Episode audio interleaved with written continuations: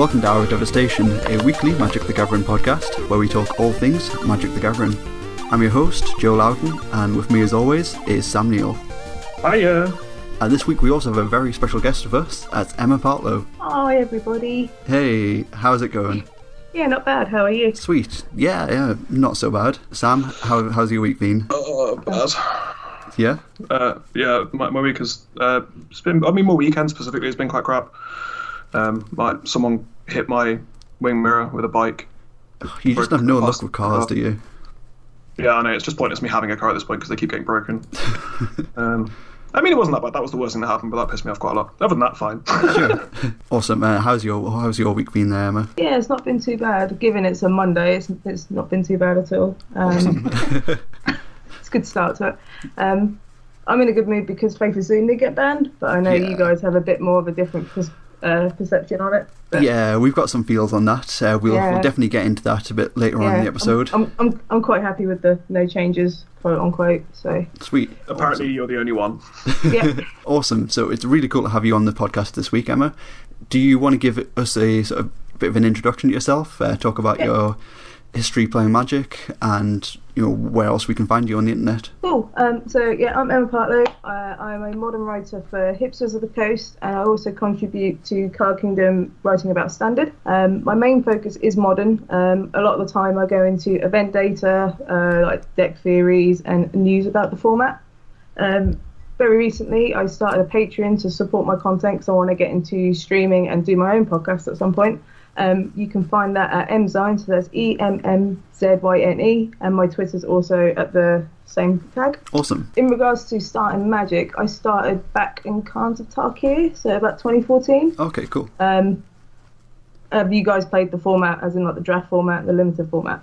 Yeah, Khan's draft is like It's one of the best good. I've ever played. Yeah, I love it. I've I've force drafted Ponyback Brigades like the rest of my days. It was so good. Nice. Um, oh yeah, so I started playing in Khans. Um, I was very fortunate to play in the standard format because it was essentially like soft modern. Yeah, all yeah. like the fetch lands and all the busted like planeswalkers.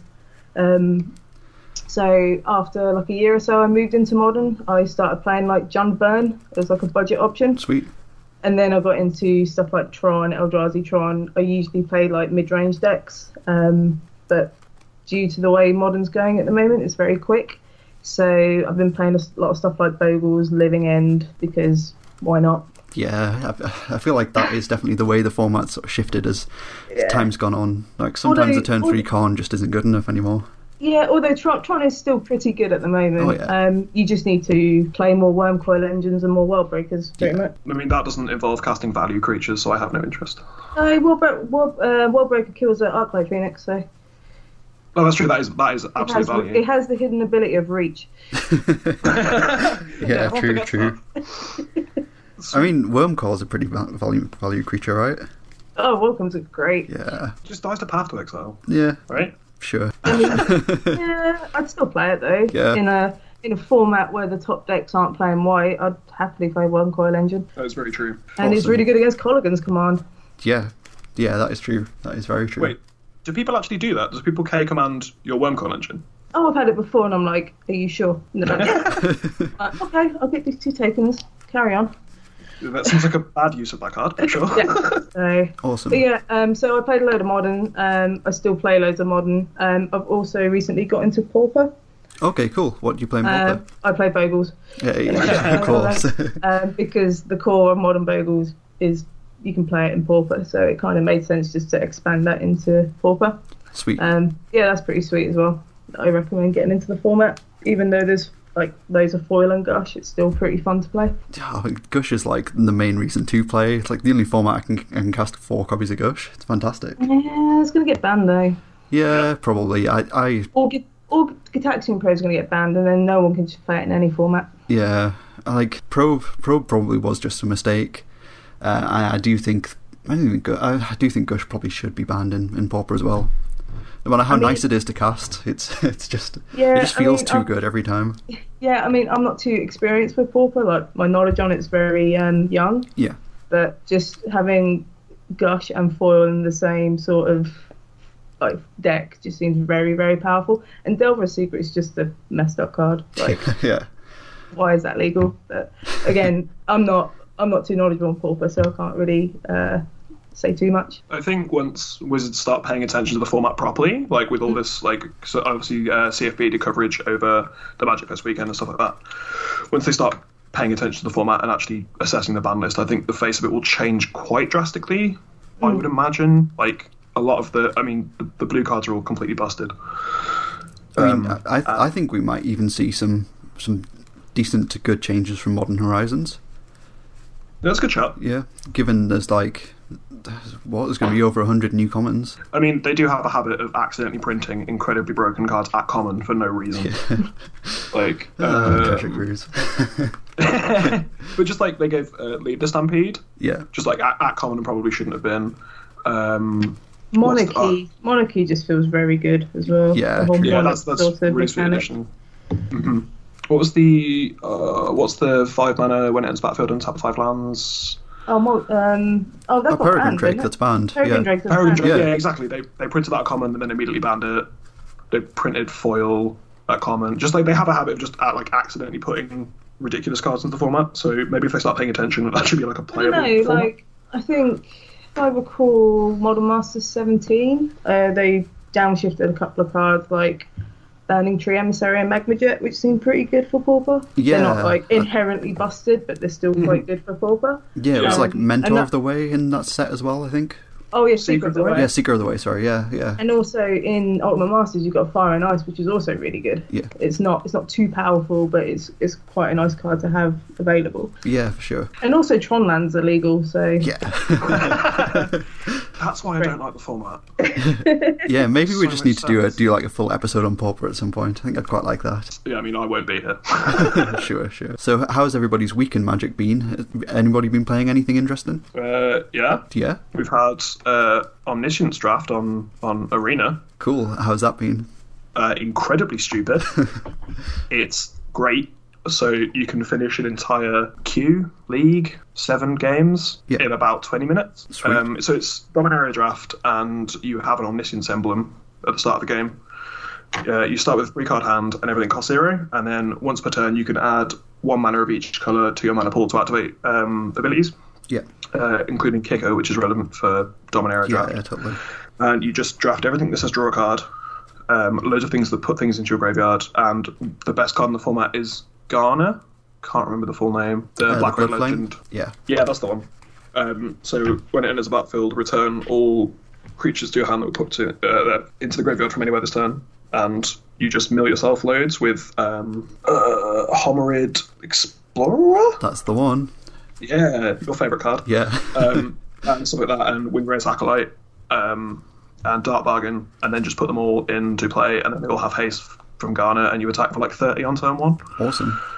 Uh, yeah, it's really stupid. So I played like, I drafted like seven times last night, because it was only like a only for the weekend thing, and only just found it on Arena. Yeah, So I just drafted the hell out of that, and it was great.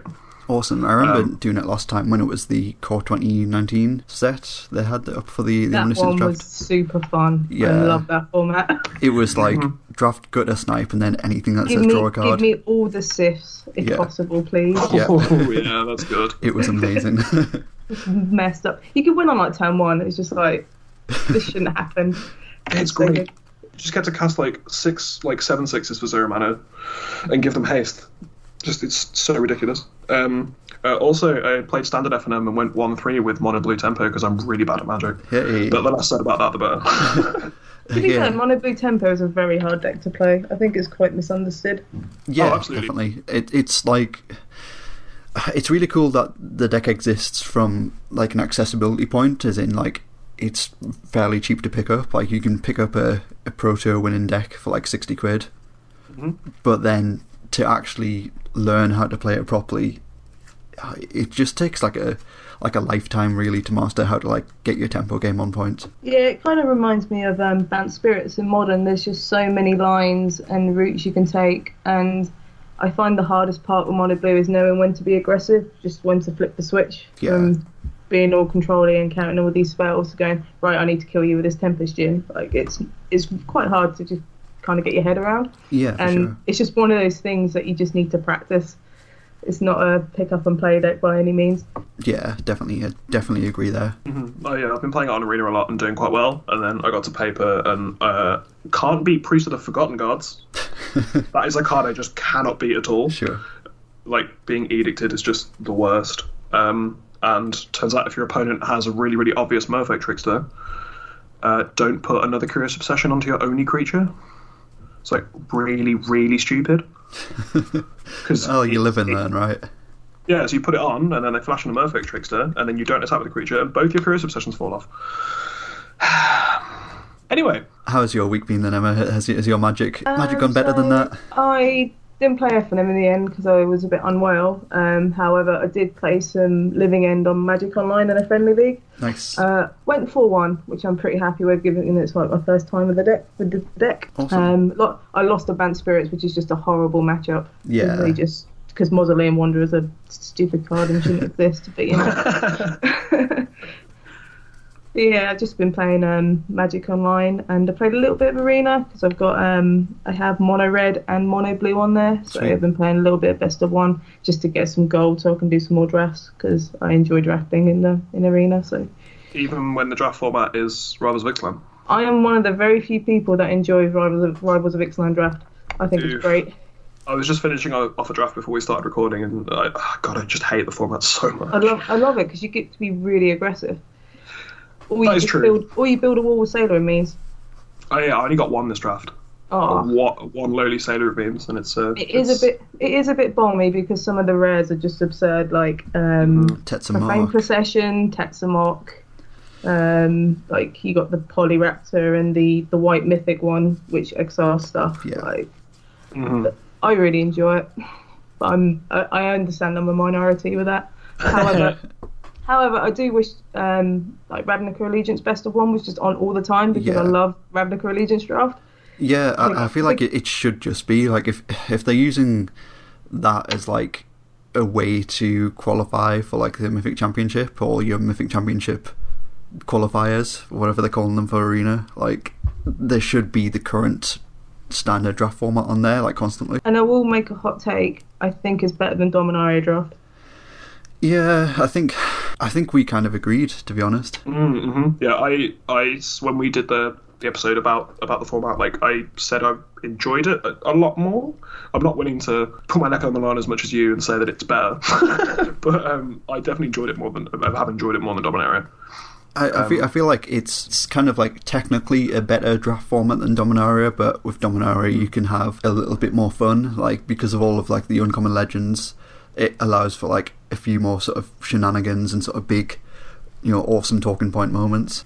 But Yeah, I I, think yeah, I think like as as a format, as a so- draft format overall, I think it is just just a bit better. I like how uh, um, Ravnica Allegiance has six guilds because you have gates. Yeah, But that's And just you- a rule deck, right? Yeah, yeah, and then you've got like you can build like three different kind of Azorius decks. Like I built a Dovin's Acuity uh, mass manipulation draft deck, and it was just so much fun. And, and I had like clear the mind, so I can just keep putting stuff back into my deck, and it was just so much fun. It's just like you didn't get that in um, uh, Guilds of Ravnica because it was just very solved and very linear. I think everyone just forced Boros because it was the only aggressive deck you can play as. And Yeah. so it just kind of felt very solved. And I think if a draft format's solved, it's not very good because it loses the replay replayability Yeah, sure. a little bit. So agree. Yeah, there, I did a couple drafts when uh, Guilds was the format on Arena, like for the uh, like a week ago or so, um, maybe a bit longer. And yeah, the format is just like the bots just still undervalue Skyknight Legionnaire. So you're like, oh, I guess I'm Boros again. or like Sure. I got past a, a busted Dimir deck, so I guess I'm Dimir again. Like, yeah, I I I, uh, I know what you mean, but uh, yeah, Legions has been has been great. And yeah, like you said, like the the Azorius decks, there's like four different Azorius decks, and they're all like really good. Yeah. and you can build an aggressive uh, Rakdos deck and do really well with it. Yeah. Like I, ma- I can I've turned forward people just like with um, the spear into like a Hackrobat into like a Roustabout and just gone face. Like it's it's so much fun. Also, Mm-hmm. Blade Juggler is just the best common. Just putting it out there. Oh yeah, it's, Totally. it's it's a stupid card. It's a really stupid card in the format. Sweet. So I also drafted this weekend. However, I drafted something slightly different. So the uh, I mentioned it on the episode last week. There was a, a fairly new sort of store, um, local-ish to me, uh, Gathering Point Games in Darlington. Uh, they put on a time spiral draft. That's pretty sweet. It was Ooh. fantastic. Yeah, it was one of those things where like I saw it pop up on Facebook and I was like, well, there was no way like I'm going to miss out on this. This could possibly be the only chance I'll ever get to draft time spiral in paper. Boxes are getting like obscene now. Yeah. Uh, so yeah, it was really fun. It was like the, one of the most strangest draft formats I've ever played. So I've That done sounds about right. done a couple on Magic Online before, but like never on paper. And just yeah, like just sitting down and going through like every card. It was like, oh, this is so strange. Like this, this would never be a card that they would design now. And like all the time shifted cards were just amazing to see in the packs. oh yeah. So What did you draft anything good? Yeah, I was gonna say, what did you draft? What were your colours? Uh, so my my pack one pick one was like what felt like the hardest draft decision I ever had to make ever. So there were three cards in the pack that I was like considering. It was the Pentarch Paladin, so it's two three white for a three three human knight with flanking. Uh, when it comes into play, choose a color, and then you pay white white and tap it to destroy target permanent of the chosen color. Uh, sounds good. It's like yeah, that seems pretty pretty nice. good. So it was between that uh, or a Riftwing Cloudskate, which is just like Oh, keep, limited keep all-star. legend. Yeah, limited all star. I love that card. Or there was the time shifted card, which was a Shadow Mage Infiltrator. Ooh, you've got to take Nice. this. Shadow With like the OG Infiltrator. art and everything. It was like, oh. Ah, so in the end, I went for the Pentarch Paladin because I figured, like, rather than trying to do some nonsense, I'll just try to draft the best deck I can and, you know, try to do well rather than have have lots of silly fun. So it really hurt passing the Cloudskate, but then my pack one pick two was a Serra Avenger. Oh, okay, sweet. So it was Very like, all right, nice. sweet, rewarded. Very, very nice. Yeah, uh, yeah, ended up just drafting like a, a white black, just kind of like creatures and removal deck. There was no like kind of real theme. There was like a, a small like rebel theme or rogue theme. Yeah, a small rebel theme where it had like the Amrou Scout, which you can pay four mana and tap it to search for a rebel card with converted mana cost three or less and put it into play. Mm-hmm. Nice. So it had that with like the Amrou Seekers. So it's like a three mana two two which can't be blocked except by artifacts or white creatures. So there was like a small bit of sort of synergy there, but yeah, in the end, I, I did a lot better than I thought I would. I like drafted like a pile and was like, well, maybe I'll go one two, maybe I'll get lucky. Uh, and yeah, went two one, uh, lost in the finals of my pod uh, to to a deck which had like two Riftwing Cloudskates, uh, like two like Seers, two like uh, like looters. Is it Looter il-Kor or was it Murphy Mhm. Looter that was in that set? Lu- Lyrical with Shadow, yeah? Yeah, yeah, that's the one. Yeah. Yeah, two of Very them. It had like a pirate ship. Oh, Yeah, it's okay, just sure. like yeah, a load of pingers and a load of just cards that I, I couldn't get past. Sounds if only like- you've been in the blue black deck. Yeah, that I was just passing. To be fair, it kind of sounds like they know what they were doing with the format, and considering you've not never drafted Time Spiral, I imagine it was a bit of an experience. uh, yeah, I, I'm not sure if um, if my opponent had drafted Time Spiral before. I know they've been playing the the game for a while. Uh, and are genuinely one of the best players that we have locally. Um, so I think like obviously that comes into play a bit, but oh, that deck just could not win against that deck at all. Sure. But it was a great, fun, sweet, yeah, it was a great fun experience. I'm really glad I managed to managed to draft that because that'll probably never happen again. True. Yeah, considering the price of like all booster packs currently. Yeah, it's, Uh, it's yeah, like I think the cheapest box of Time Spiral we could find was like 350. Like, Jeez. just yeah, couldn't quite justify it. I don't think. Couldn't quite justify spending £350 on a box. Okay, sure. Must be nice. Yeah, That does bring a um a, th- a point. Um, have you guys ever? Did you guys ever do like the flashback sealed at GPs? uh, I haven't, no. They're- I tried to sign up for one once at a GP London a few years ago, and it like sold out pretty much instantly. It was one of those Oh. ones where they hadn't advertised it, but they just did it as like a the first X amount of people to sign up get in. So I stood in a queue to get signed up for it, and then just didn't get in, unfortunately. Oh, they're really good. It's a shame they don't do them anymore. But I remember doing. Um, so I did original Ravnica, Hmm. which was quite fun. Um, I did Mirrodin, which was miserable. Oh, because, yeah, because sorry, I- yeah. Platinum Angel. Totally, totally Yes. got totally got uh, confused. Sorry, I thought you meant the, the chaos, the chaos seal. No, do. no, no. flashback. No, yeah, no, I, I did, did yeah, I did the. I've, I've done a couple of the flashback ones at GPs. Um, yeah. Yeah, but yeah, you know, it was chaos sealed. I thought you were talking about for a second. No, I'm just on about the just the traditional flashback. Yeah, Uh, 'cause the Chaos Sealed one was ri- ridiculous. You got like a revised starter and like four Ooh. booster packs, and it was like ninety pounds. Jesus. so you can understand why they don't do those anymore. Yeah. but yeah, no, the yeah, I have. I did a Mirrodin one at GP London 2016, I think it was, Yeah, or I think, 2015. I think I was at that one as well. Sweet. Yeah, my Oh, pool, my guys pool was amazing. I got like a same pro- possibly. There was a lot of people there. There was Yeah. like Oh, sure. 200 people in this sealed. Like, Well, okay, it was sure. super popular. Um, I also did a Kamigawa one, and I dropped after round one because it was terrible. Oh no. That I fully believe that. fully believe that that would be terrible. There was there was no Jitte in my pool, so I was like, okay, I'm Well, what's the point? Yeah. if you're not getting Jitte, then how are you going to win any games? exactly. Just lose to everyone with Jittes. No, no Jitte or Kokusho, so I was like, okay, Just go do something else. that's what I did. I, I valued my time. That is that is the correct thing to do. Yeah, I think I went 3 1 in that Mirrodin Sealed because I had to drop to go get my train home for the last round. But, like, my pool had, like, Sword of Fire and Ice and Bosh, Iron Golem and, like, an Aether Oh, Vial. And, yeah, it was sick. My, my pool was amazing. wow, not fair. No. I had, like, a train at, like, half seven or something, so I just, just dropped, unfortunately. I reckon I could have could have could have 4 0 that one. Of course. Yeah, I So do. humble. I do miss the, miss those flashback events. Hopefully, they'll bring them to some Magic Fests in the future. Yeah, I think that's the one thing CFB are lacking is just um, those sort of side events that people actually want to play Yeah. and just are memorable. It's like two-headed giant Battlebond is not that exciting. I played it; it's pretty good, but I don't really want to play it again. Yeah, That makes sense. We just have to Yeah. see, I guess. Didn't we crap all over that format on this podcast? yeah. Like I, I, I just don't like multiplayer Magic. I think Battlebond as a set is a fantastic set, but I, the format is not for me at all. yes, we two-headed, know that two-headed giant. Two-headed giant is great. Just putting it out there. Yeah. I know, you, I know you guys won't probably won't agree, but it is. I just, I, mm, I could believe it, but I just, I have never had good experience playing two-headed giant, so I've sort of just not bothered again. because you've not had a good partner. That's probably why. That is probably true, and I hope that someone listening remembers me partnering with them in two-headed giant and feels bad about themselves. Awesome. So, should we get onto our main topic this week? it sounds like a good idea. Let's go. Modern is a horrible format. Change my mind. Wrong. yeah. Yeah. So I think that was uh, that was sort of the plan, right? So it's become a meme on this show that um, we don't like modern and like to talk crap at it in a sort of little little bubble where we just say it's rubbish and then no one gets to tell us we're wrong.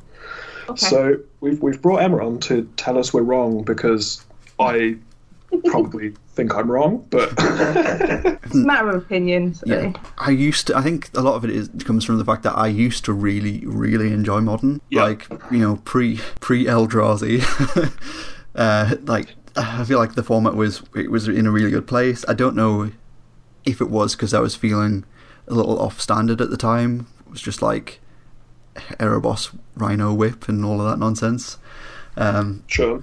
and modern was kind of like a nice escape from that and you got to do some cool powerful things and i do have a lot of nostalgia for the format and i have definitely enjoyed it i just i just i just feel like there are just problems with the format that could be addressed And what are those problems? Let's let's talk it out. yeah okay okay so yeah so i i feel like for me the big one is that the format is a little bit sort of too I don't know if, if too diverse is the right sort of word choice I want to use, but sort of too wide open. Like you could you could pretty much pick up, up like one of like ten to twenty decks and top eight a GP with it, but I think a lot of that you know, a lot of the results that you get from there relies heavily on luck, like dodging your bad matchups, you know, getting your good matchups, and also a bit of preparation and sort of playing the metagame right as well, like making sure that you're playing the game around the game right and bringing the right sideboard for the, the decks that you're expecting. I hmm, I'm meant to be agreeing with you here. But like, I think the fact that it's wide open was like it was one of the reasons I got I enjoyed modern because you could play anything and sort of do okay. Like I understand like dodging bad matchups and like you might just get paired against uh, a 90-10 matchup and just get completely crushed. But like being wide open's not a terrible thing, right? I think it's a really good thing because um, I think one of the most redeeming factors about modern is that you can just play the same deck for the like next three, four years, and it will still probably be pretty good. Um, Modern doesn't have a rotating format yet. Yeah. Modern Horizons could ha- could bring some sort of rotation to it. Who knows? Um, but Modern is very similar to Legacy and probably similar to Vintage in the extent that you're rewarded for your knowledge and what you know Yeah, for and, sure. and learning the format. And so, like, I could be playing Bogles at a GP and I could do really well be- just because on the luck that someone brought loads of Jund and loads of Dredge and whatever, you know, and I could do really well. And yet, that is luck, but half of it's luck and half is skill. It's like I know what Jund plays, I know what Dredge plays, and I can play that to my advantage. Yeah. So I think um, if you like know the format, I think that's part of it. It's not just um, and also uh, like stuff like brews go a long way as well. Like so you could just make a random pile of cards and do really well with it. But it, as long as you like enjoy it and willing to put the reps in, I think you can get rewarded for it, which is something that is very apparent in Legacy. You could play the same deck for five, six years and do super well with it. Yeah, that is that is my personal experience. Yeah, I, I- I would agree with you there definitely, and uh, I, I do think that it absolutely should be a good thing that the that the format is so wide open and there are so many legitimate deck choices available. But I feel like at, at what point does that impact the metagame to the point where like you you don't know what you should be preparing for? The thing is, though, there is no meta game in modern. the meta Sure. game is playing what you know. Sure. Hey, there there is a meta game for like four days. Yeah, like, then it changes the next it, it changes every week. I mean, Mhm. like your local meta is going to be so much more different than a meta at a Magic Fest, and even then, that's not defined. Yeah, like is it, is it Phoenix is like one of the best decks in modern right now, but no one might not play at this event. You just it's just so random. So that's why playing what you know and playing what you're most comfortable with is good insurance against that. Yeah. So th- that's my experience anyway. So I think that that's sort of one of one of my issues with the format is that it feels like because when I first started playing modern, sort of everything was viable. You could play whatever you wanted. Because when I started playing modern, it was just uh, just uh, like a couple months before um, Birthing Pod got banned. Sure. Birthing Pod, Treasure Cruise, and Dig Through Time. Yeah. Um, and it felt that you could do anything. You could just sort of pick up a deck and you, you'd have it. Maybe it's just because I was new to the format and I didn't really understand the depth of it um, and the intricacies of, of the format. But it felt like you could sort of pick up anything and have a good time. But now it just feels like I mean I mean this is this is very much a, a personal sort of problem, but I think it's more widely applicable to other people. Like I can't play what I like. I don't know. That sounds like a very selfish sort of. I can't do what I want, so therefore it's crap. But like, it's not possible, from my experience at least, to just sort of pick up a deck that you'd like and just jam it because there's nothing that seems competitive that ma- like meshes with my playstyle. Um, and I think that like, I mean, I guess I guess it depends on like the audience and the, the type of mo- uh, magic player you're, the type of modern player that you're talking about. Because I don't have time to um, to grind and play loads of magic and, and learn things inside out. I have like F and M and then GPs and like maybe an occasional Axiom event. So if I'm playing the sort of small amount of paper magic I'm able to play, I want to play something I enjoy, and I can't currently find anything I enjoy in the format, and I think that's sort of a problem. admittedly, that is the hardest thing about modding is finding a deck that you enjoy playing, and that takes the longest time. But it's Yeah, absolutely. it's it's one of those things you kind of have to persevere. Unfortunately, there's no easy way around it, sort of thing. You, if you want to play modern, you kind of just have to try these different decks until something sticks. So like that's how I got into modern. I really enjoyed Tron. I really enjoyed playing Eldrazi Tron. And that kind of was like, oh, I found my deck. I can play this. I can play like mono green Tron. I can branch off into different things. But again, it was just kind of luck, and it just kind of happens. It's kind of like matchmaking, I guess, when you hit when you um, like hit on someone or go on dates or whatever. It's just one of those things you just got to keep trying until something sticks.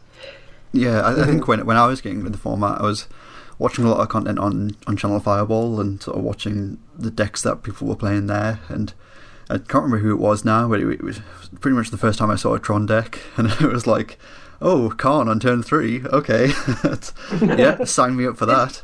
This must be good. Yeah, Let's do this. seven mana, turn three. Oh yeah, definitely. Yeah, it was pretty much that. That got me straight into the format. And I, I played Tron for a good a good year and a half. Um, good old red green Tron, uh, and then uh, I think it was the first event where Zach Elsik had day two'd with Lantern Control, and there was like a write up about the deck, and I was like, okay, this is this is sounds really interesting. This is the kind of thing I want, want to be playing. Uh, and then played Lantern ever since then in various iterations. I think that's why people can't take your opinion on modern seriously. Yeah, because you enjoy playing the two most hated decks in the format. yeah, What's your, what's your thought on four color Whir? Because essentially that's lantern control now. yeah. Uh, it it doesn't play Lantern of Insight, so it makes me sad. There. So like, I mean, my favorite cards are like Lantern of Insight and Field of Dreams. So that pretty much says a lot about me as a Magic player. I think. Sure. You don't let other people play. Got it. Yeah, Well, they can play, but they can't actually do anything meaningful, right? Yep. Because you just put the correct hate piece into play and they just can't do anything. yeah. Or you go in Europe, keep people cast Silence. Sure. it's another card I love. Yeah. So I, hmm, I, I'm I am back on Tron now currently. So I think Tron's Tron's pretty good. Yeah, Tron's, I- I think I saw- Tron's like Tron's like the safe bet of the format. Yeah, that- that- that's why I- and it's good. that's why I decided to sleeve it up. It was like I remember like back when I did play it, it was like well most of these matchups are just kind of 50-50. and I feel like from what I know about the format and from what I've seen from the format recently, I feel like that's probably the best place to be in in general. Just just play a deck that you're gonna have some. You're gonna expect like a decent result in like most matchups. And it is, it is a deck that I have played before, so I feel like that plays to my advantage as well because I do kind of know what I'm doing. Yeah, and modern's in a weird spot where graveyard hate is superseding um, artifact hate Yeah. because of stuff like Phoenix, Dredge, Death Shadow. So peak players are running late on artifact, like running light on artifact hate. So decks like Affinity, Tron, and um, like Four Color Whir are doing really well at the moment Yeah. because no one's not packing enough Stony Silences. It's just it's crazy. It's really weird to think because you normally see decks running like three or four Stonies in their sideboard as a default, but now it's just more like four resting pieces, for example. Yeah, I guess when you're playing like main deck Relic of Progenitus as well, it's probably a good time. Yeah, absolutely. Relic's in a really good place right now. I mean, is that a good thing? Like having to play main deck Relic of Progenitus to beat like I mean, Dredge and Phoenix, etc. Tron does anyway. Tron, Tron's played it for ages, Yeah. though. It's just a cantrip. It draws him a card at worst, sort of thing. Is that Um, a symptom of an unhealthy format? I don't think so. What, main deck Relic of Progenitus and Tron. Something No. like stuff like that. Like they've, they've I mean, been- I mean it, that specific example, no, because like it played that four years ago when I picked the deck up. sure, Uh, sure. Also, colourless decks have an issue with dealing with uh, graveyard um, Yeah. interaction. So the relic in the main board is is uh, uh, quite astute because, as I say, it just replaces itself by drawing a card if it doesn't do anything. Um, Mhm. So I don't think it's a sign of an unhealthy format. I just think the graveyard is a very important part of modern right now. Yeah, definitely would agree with that. Um, I don't think it means it means it's bad. Like graveyard's just a part of modern that you just need to understand and kind of respect for. The fact that surgical extractions in the main board of some decks is a bit weird, Yeah, to be honest, because it's I find surgical extraction to be a very misunderstood card. Like it's like people over sideboard it for like for no reason because they think, oh, it's, it's, there's there's this uh, graveyard deck. I need to surgical this stuff away. Whereas, whereas actually it's used for more combo decks, so stuff like Ad Nauseam and Storm, for example, but just, to, just to get rid of the pieces. But, Mhm. So like, yeah, that's the thing. Like main deck surgical extraction has been a thing recently because I guess the two top decks in the format are Phoenix and Dredge, yeah, right? uh, yeah, they, they share the most meta at the moment. Like me- if you talk about meta percentage, they share the most of it. Um, but also surgical extraction kind of acts as like a um, like a pump spell in Phoenix because they run Crackling Drake, so you can use it to pump up your Crackling Drake for lethal, for example, because you just get rid of something out of your graveyard and exile it away. Yeah, that's that's the kind of like value nonsense that I'm into. Yeah, Like surgically yourself to make this thing bigger. that sounds good, but um, like I don't know. Is it just is that good thing? I mean, it's not even that powerful against Phoenix, right? Like a surgical extraction because they just have Thing in the Ice or Terramander. Well, no, because um, Thing in the Ice is the problem with the Phoenix decks, not the Phoenix itself. Phoenix is just like a, a Vengevine for spells. It just offers them value. Whereas thing is the thing in the ice is the problem because you have all these free spells and it can just flip so quickly, and it just acts as like a psychotic rift, basically. So Yeah. Yeah, I mean, like this is. I think this sort of leads into like another point that I have. It's just it. It feels like that's just the. Um, that's just the format.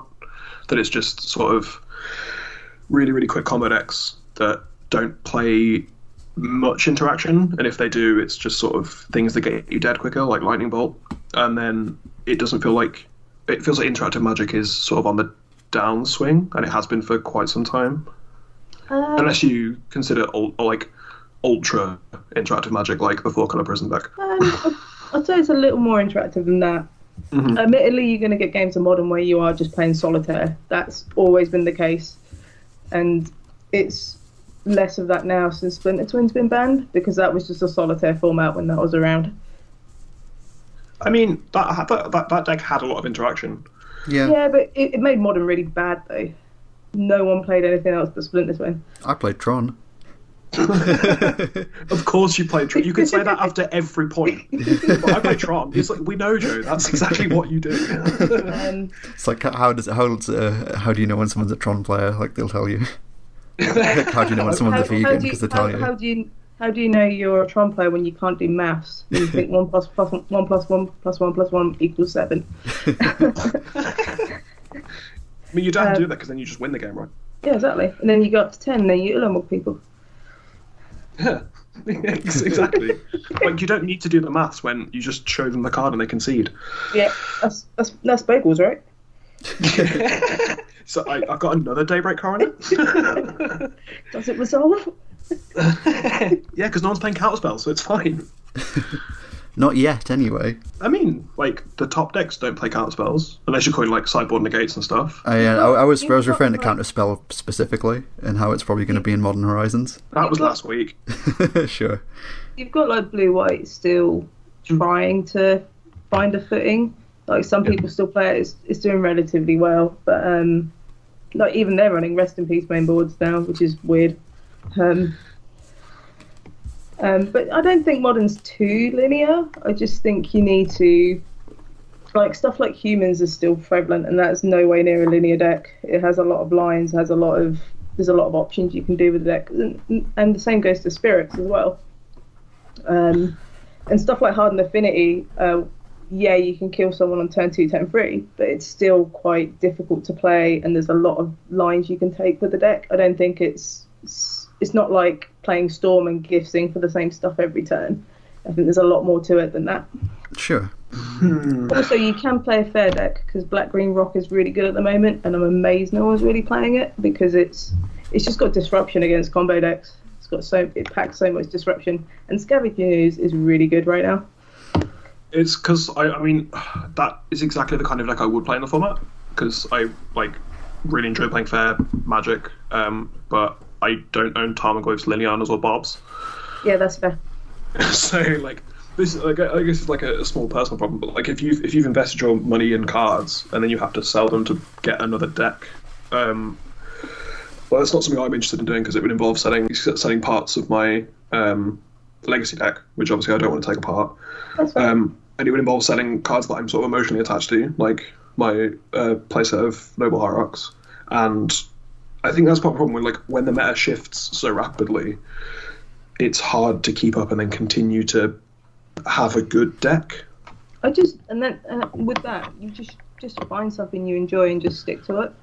I think enjoyment succeeds more in competition when it comes to modern because the results will come if you enjoy it and you just play it more. Yeah, I, I- I think that's quite a good take, to be honest. Yeah, I, th- I think. I mean, I mean, everything you're you're saying is definitely correct. I think that I just I just need to play more. I think is is my.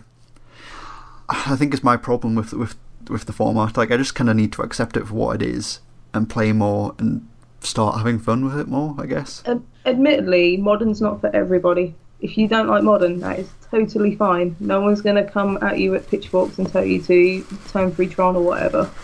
um, if you want to play another format, great, it's fine. Not everyone's going to enjoy modern because it is quite intimidating to get into. It's a really big format and there's so much you can do. And you can get lost quite easily just because you're essentially spoilt for choice. There's there's a lot going on. Yeah. hmm Yeah, I mean that's that's sort of why I don't play it. I think a lot of it comes down to like where I play in specific. It's just a lot of burn and a lot of combo decks, and it just it, it leads to me not playing Magic. And like like I was saying before, like if I if I have like you know a couple of mm. evenings a week to devote to playing Magic, and I just get play I just play against burn and dredge the entire time, so it doesn't feel like a good use of my time. Mm. Even if I'm playing it like so, I've been playing like the the Vannifar pod deck for ages, even though it's not particularly good. Yeah, it's it's, it's really good fun. Like it's not good, but like it has a lot of intricate lines of play, um, a lot of value to it, which is like the kind of magic that I really enjoy playing. Um, and then you just get to kill them with Kiki Jiki.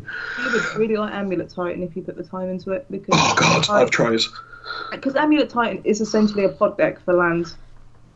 Yeah, and that sounds really appealing, but like Really good fun, but it is a headache. I will admit. Yeah. I've had many migraines playing Amulet Titan. hmm I think that's the thing. Like, uh, given my my current situation, like I don't have a lot of time to devote to learn another deck. Um, also, that deck has just spiked a lot in price. Yeah, And I- it's really good. I just don't own a lot of pieces. Yeah, yeah. Like I've played it before, and I'm just really bad at it. And I just sort of I played it for a couple of F and M's and just sort of put it down again because I didn't have the the time to sort of absorb the deck and learn how to play it properly. Sure. I'm also very bad at like playing paper magic mechanically. Like if you ever see my board state, it will just be horrible, and I, I have I'm not able to sort of play things so like properly. So like having to search through a deck constantly and pull things out and remember triggers and, and stuff like that is just it's it's very difficult for me. Yeah, But- there's a there's a lot of triggers with Titan. It's probably better to play it on Magic Online. However, Hmm. you might time out. yeah, that's a very real concern. I mean, it's, it's, it's what's been happening with um, Mono Blue on Arena because everything just gets done for me. I get to focus on specific players rather than having to mechanically do stuff. Yeah. Which makes it a lot easier. Um, but yeah, I just like I've been playing like the Vannifar deck, and I just keep losing to burn and stuff, and I'm just like, this wasn't a good investment of my time, so I'd rather play Standard or Legacy, We'll just play Bogles. or just just play Biles. Sure. Ayline's really good at the moment. Yeah, Leonard is really good. I still I still have Biles. Like I was playing the the Bant version for a bit because Stubborn Denial is a fantastic Magic card. Yeah, it's really good right now. Um, but yeah, then there's just some part of me that feels dead inside whenever I cast a Boggle. Own it. Own it. Yeah, sure, sure, sure. Feel Because your soul thinking- slip straight out of your body. Yeah. good one. Good, good one. Um, yeah, that's the thing. It's like no matter how much I hate playing Boggles, my opponent hates playing it. Sure. Yeah, I agree. Awesome. So I, I think one of the one of the other things that it doesn't necessarily put me off the format, but I think is a problem with the format, especially at the moment, is the price. I think the the price of entry is considerably higher than it used to be. Mm-hmm. A lot of that's to do with Modern Horizons, though. I think. Yeah. Yeah, I agree. Like, um, so I the minute they announced it, there was going to be no reprints, I think it was just everything just shot up, basically.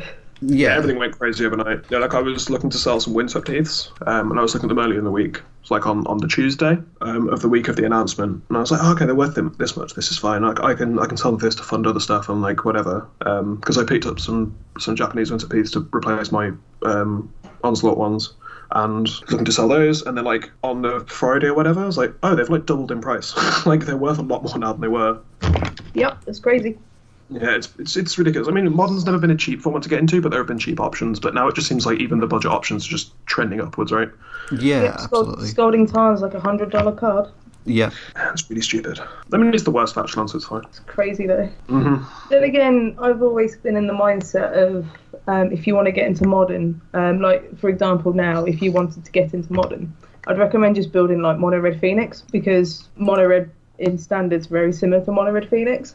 True. You just because you can run like risk factors, experimental frenzies, Arclight Phoenix is always a good pickup, and it's just fairly cheap and it lets you understand the format and the fundamentals quite easily, and you don't have to break the bank, for example, and get fetch lands and whatnot. So.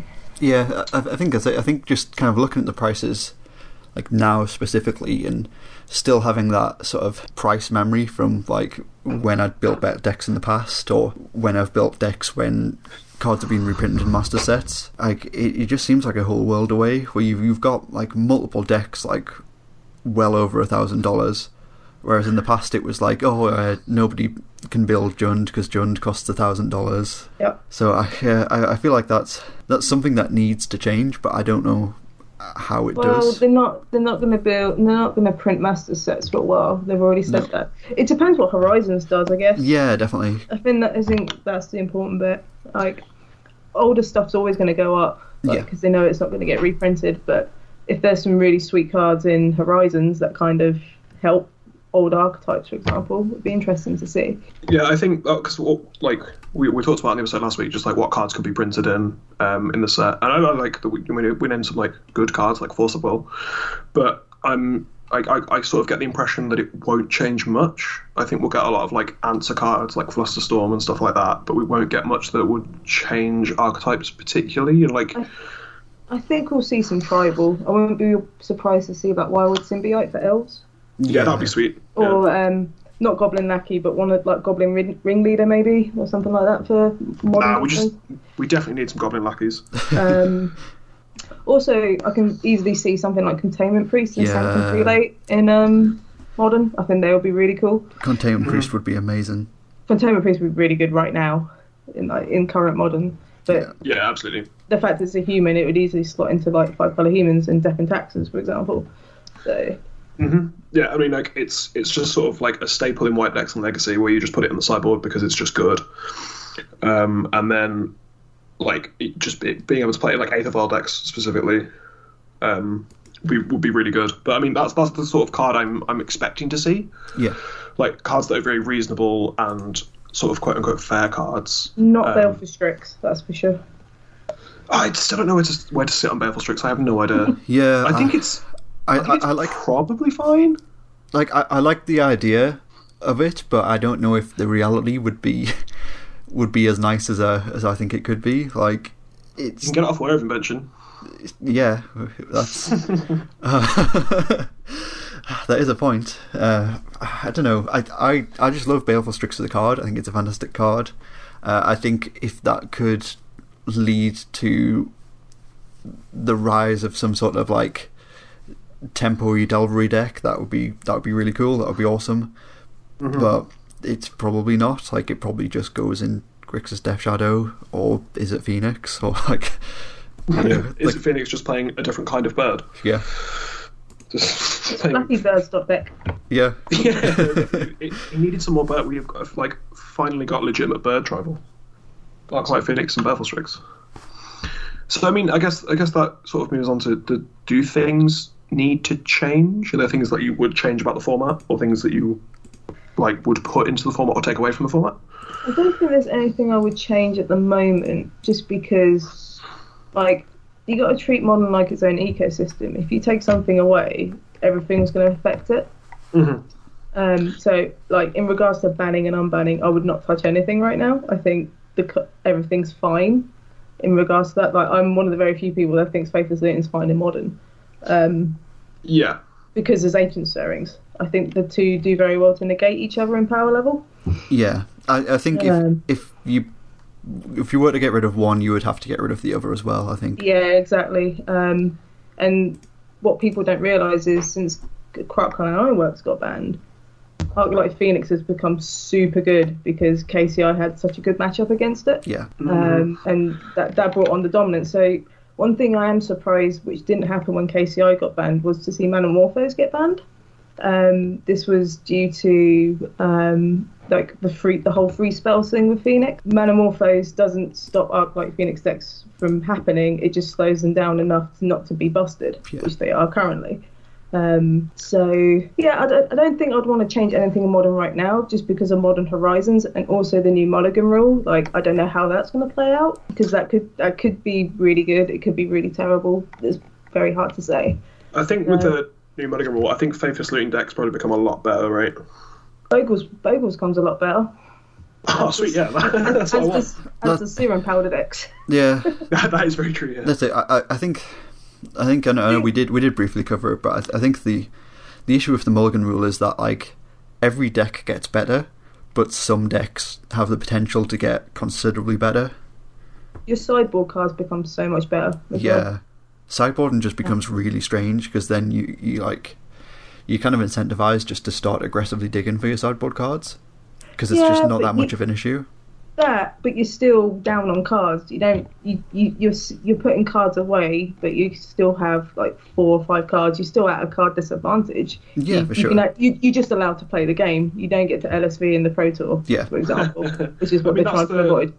That's something I've seen before. Like people are just like, I mean, you, you I mean, you can aggressively mulligan disciple cards now, but people have like, for example, aggressively mulligan to rest in peace against Dredge, and they're like, okay, I'm going to win the game now because I have rest in peace in play, and they don't have anything else. Yeah. Like they don't have a clock, they don't have any kind of game plan. They're just like, okay, rest in peace kills you, and they're like, cast this thing, attack you. Yeah, it's And very peop- it's, it's very similar to Tron um, Mhm. with Blood Moon. Um, so people are like, oh, haha, I play Blood Moon. What are you can do about it? I'm just gonna, like play Karn on turn seven and exile it. Like it, you still need to apply the pressure. Yeah. Um, and especially now with Dredge, they have stuff like Assassin's Trophy, which is just opens up all the like makes like hate so bad. But um, yeah, you just need you kind of still need to pile on the pressure regardless. You can't just slam a Blood Moon or a Rest in Peace and go, aha, I won the game because that's not how it works. yeah, for sure. Um, so I'm interested to see the Mulligan rule. I like I'm I'm quite open minded to it. Everyone's treating it like it's the end of days and the sky's gonna fall, but we're we're all seeing this from a vacuum. We're not seeing it in action. And yeah, I think it will play out a lot more practicality than what we know, obviously, because we haven't seen it yet. So Oh yeah, I'm on, quite looking forward to it. on this podcast we like to declare that magic is dying and everything means the end of everything. Okay. No, Eh, anytime anytime wizards announce anything, we're like, well, this is clearly terrible. and Magic is clearly dead. it, Um, it, and it then we just sort of reflect I on don't it for a few days. it's it's just it just feels strange to me because it it is a fundamental change. Like you know, you get rid of the scry, you go two, three, four, even five cards cards deeper when you are mulliganing. So I think it's it's different, and like we don't like change, right? Change is bad. I like Oh, yeah, I it. hate, I hate change. I like the idea of it because it means I can play Magic if I multi four. Sure. Yeah, Because that's it's, it's, who- it's definitely a good thing. No, no one likes playing a game where they multi four and they just have like nothing and they can't mull anymore because you're just not going to win. Yeah. So at least this way it allows you to play some Magic, which I can kind of get what they're trying to do. Yeah, definitely. And stress testing it at the Mythic Championship in London's a good idea, I think.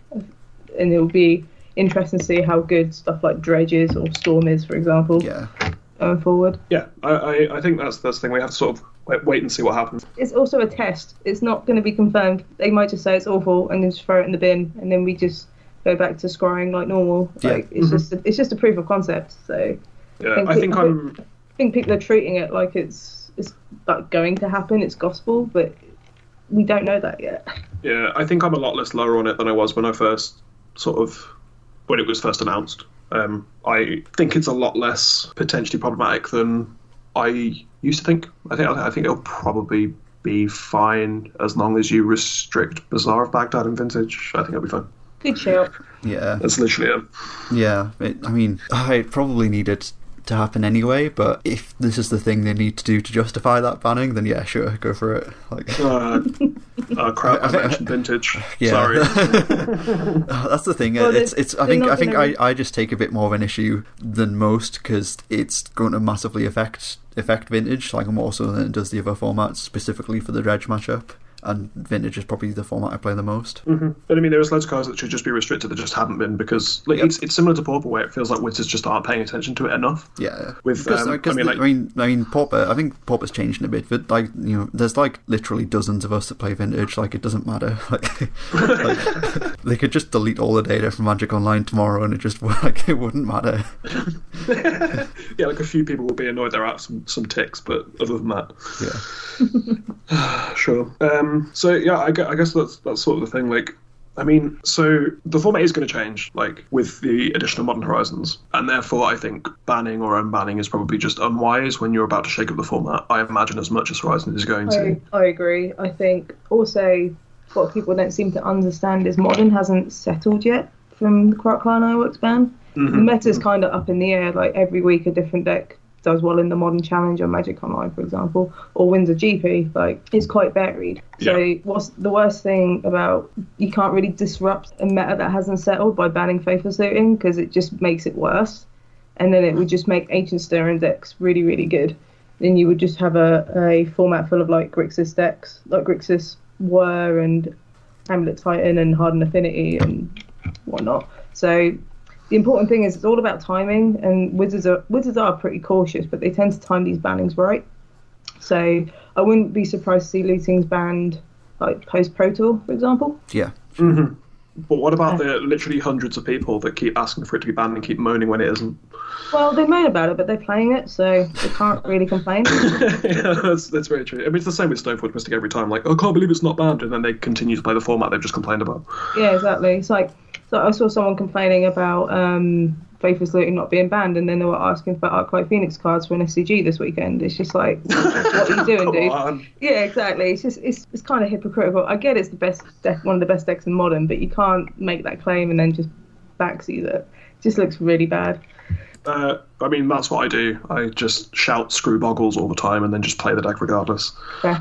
So I guess I guess I can't really be I can't really say anything. I'm being a hypocrite in that situation. But yeah, I think I think Lootings is fine at the moment. It's just it looks worse than it is because the the skill level of looting decks is a lot lower compared to Ancient Stirrings decks at the moment. So naturally, there's going to be more lootings deck around because it's easier to play. Yeah, I think you can.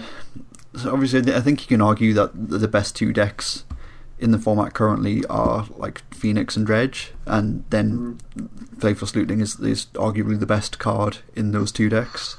Mm. So I think that's where a lot of obviously a lot of the noise comes from. Like it's the best card in the two best decks, but Sure. Yeah, is is it it's- is it's it too good? also. I don't know. I don't think it's too good. I think Modern has about five or six decks which are really good at the moment, Yeah. and one of them doesn't run either Ancient Stirrings or Faithless Looting. It's called Grixis Death Shadow. Sure. Um, Uh, Grix, uh, I mean, Death Shadow has started running a Faithless Looting. yeah, it's, it's run like a couple, but um, I think it's more of a flex slot thing. It's not Yeah. integral compared to like Phoenix or Dredge. Um, but yeah, I, I expected to see more Phoenix and Dredge just because it's easier to play than Hardened Affinity and Amulet Titan. Yeah. Although Amulet Titan and Hardened Affinity are the better decks, it's just you need to put a lot of time, eff- effort, and resources into being really good with it. I mean, that was the thing with KCI, right? So it got banned when it wasn't really putting up that many results. Uh, unless you're Matt Nass. yeah. Yeah, exactly right. Unless you're like actually very good at magic. Um, but I mean, that that was the thing. It was like it was sort of becoming a problem because people were picking up the deck because it was putting up good results, and, and people like Matt Nass were making it look really good, and then they were just awful at playing it. Because, like you were saying earlier, like it, it- the format reward, rewards knowledge and information and understanding how to play with and against decks, and people were just picking it up because it looked good, and then we're just playing it abysmally. it's that, and it kind of it. Clan Ironworks has a weird ruling. It kind of bends the rule in an mm-hmm. unethical sort of way, the way that Wizards like don't want. Also, it's just really mm-hmm. boring to watch. I don't want Oh to hell watch. Yeah! I don't want to watch KCI mirrors, and I, I, see, that- I, I, I would love that, but it's, Oh, for it's God's sake, subjective, isn't that's it? that's because you that's because you're weird. yeah. Um, I know, considering like Wizards are very pro arena and pro esports and pro streaming coverage focused at the moment.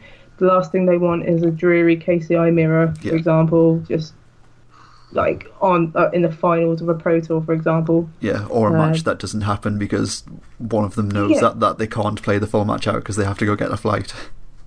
Yeah. yeah, sure, sure. Um, and you could kind of make that argument with Nexus of Fate. It was interesting to see um, Ian Duke mention Nexus of Fate in the Band Restricted update. Yeah, for sure. I, I actually think Nexus of Fate's a lot similar to KCI in the Yeah, sense absolutely. in the sense that it creates a very um, unfun gaming environment. Like people can just chain off and not do anything. KCI did the same in Modern. So I'm a little bit surprised to not see Nexus of Fate banned for that reason. Because you could just get a Nexus of Fate mirror at some point in the final of an MCQ, and it's just going to look really bad on them, yeah. and no one's just going to want to want. No one's going to want to watch it. That's the thing is, that, I mean, it could have happened uh, at the Mythic Championship, right?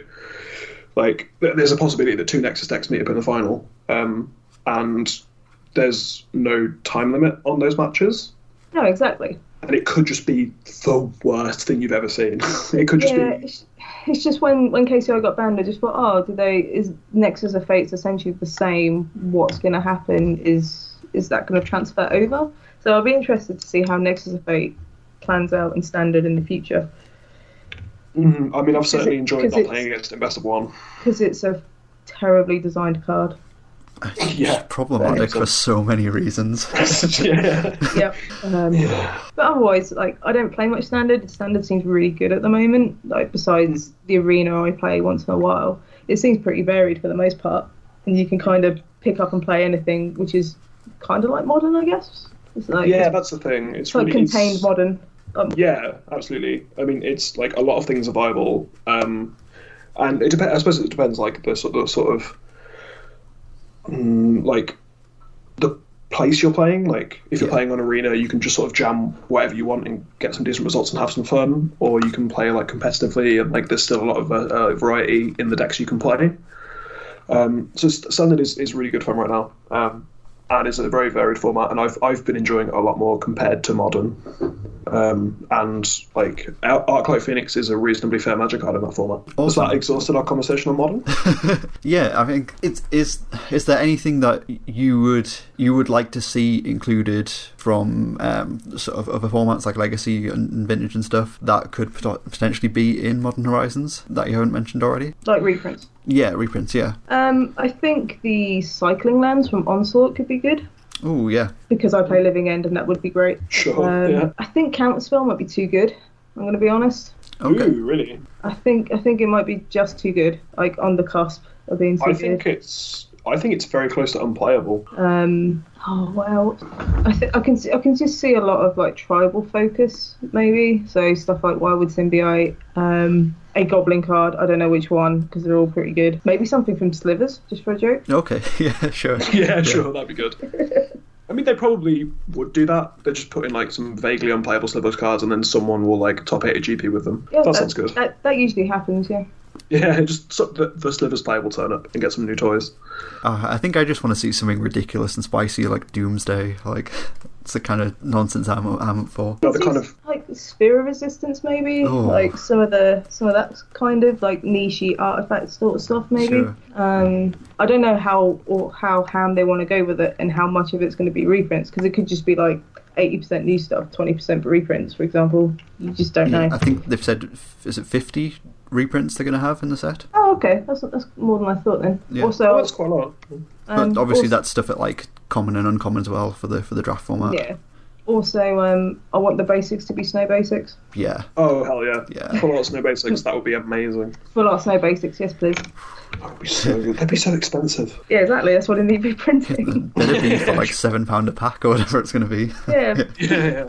someone might want to play scred Yeah. don't hey, Oh, that- Scred, Scred won a GP. That deck is completely unplayable now, right? That's what's great. I used to play it. So yeah, good. that's the thing. You- That's that's the that's the point. You used to play it. Like it's just complete. It just feels so bad right now. It is right now because it's too it's too slow. But Mhm. I had fun with it, and it does run Relic's main board anyway. So That's true. That's true. hmm, maybe that's something to consider for the future then. Scred. I mean, I doubt I doubt scredding an Arclight Phoenix does any good. Sure, maybe I'll try it out. good luck. Awesome. So I, I think that's pretty much getting to all we have time for this week.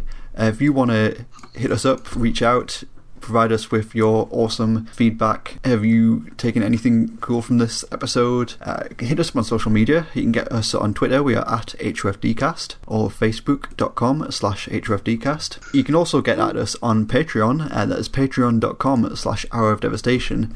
If you want to give back uh, just anything at all for this, this content, hopefully we've provided you with some entertainment or insight. It's patreon.com slash hour of devastation for as little as $1 a month, so it's roughly 25 cents per episode. Yeah, you can give back something to us, which helps us sort of just maintain the run of the show, and we, we're just eternally thankful for, for anything that we get back. Uh, you can also hit us up on our personal social media. I am at Peach Garden Oath, that's Oath with an F on Twitter.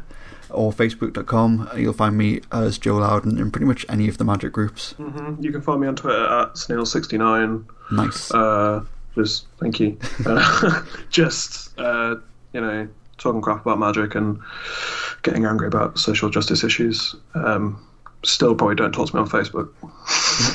Awesome. Thanks again, Emma, for taking part in the show today. If you want to remind people where they can find you on the internet. Um, so you can find me on Twitter at emmmzyne, so that's E M M M Z Y N E. Um, I'm on there most of the time, and I usually ramble about modern. So DM me for modern talk chat, I guess. awesome. So that's pretty much all we have time for this week. Uh, once again, we're approaching the second hour. The God-Pharaoh has returned. So we'll see you again next week on Hour of Devastation.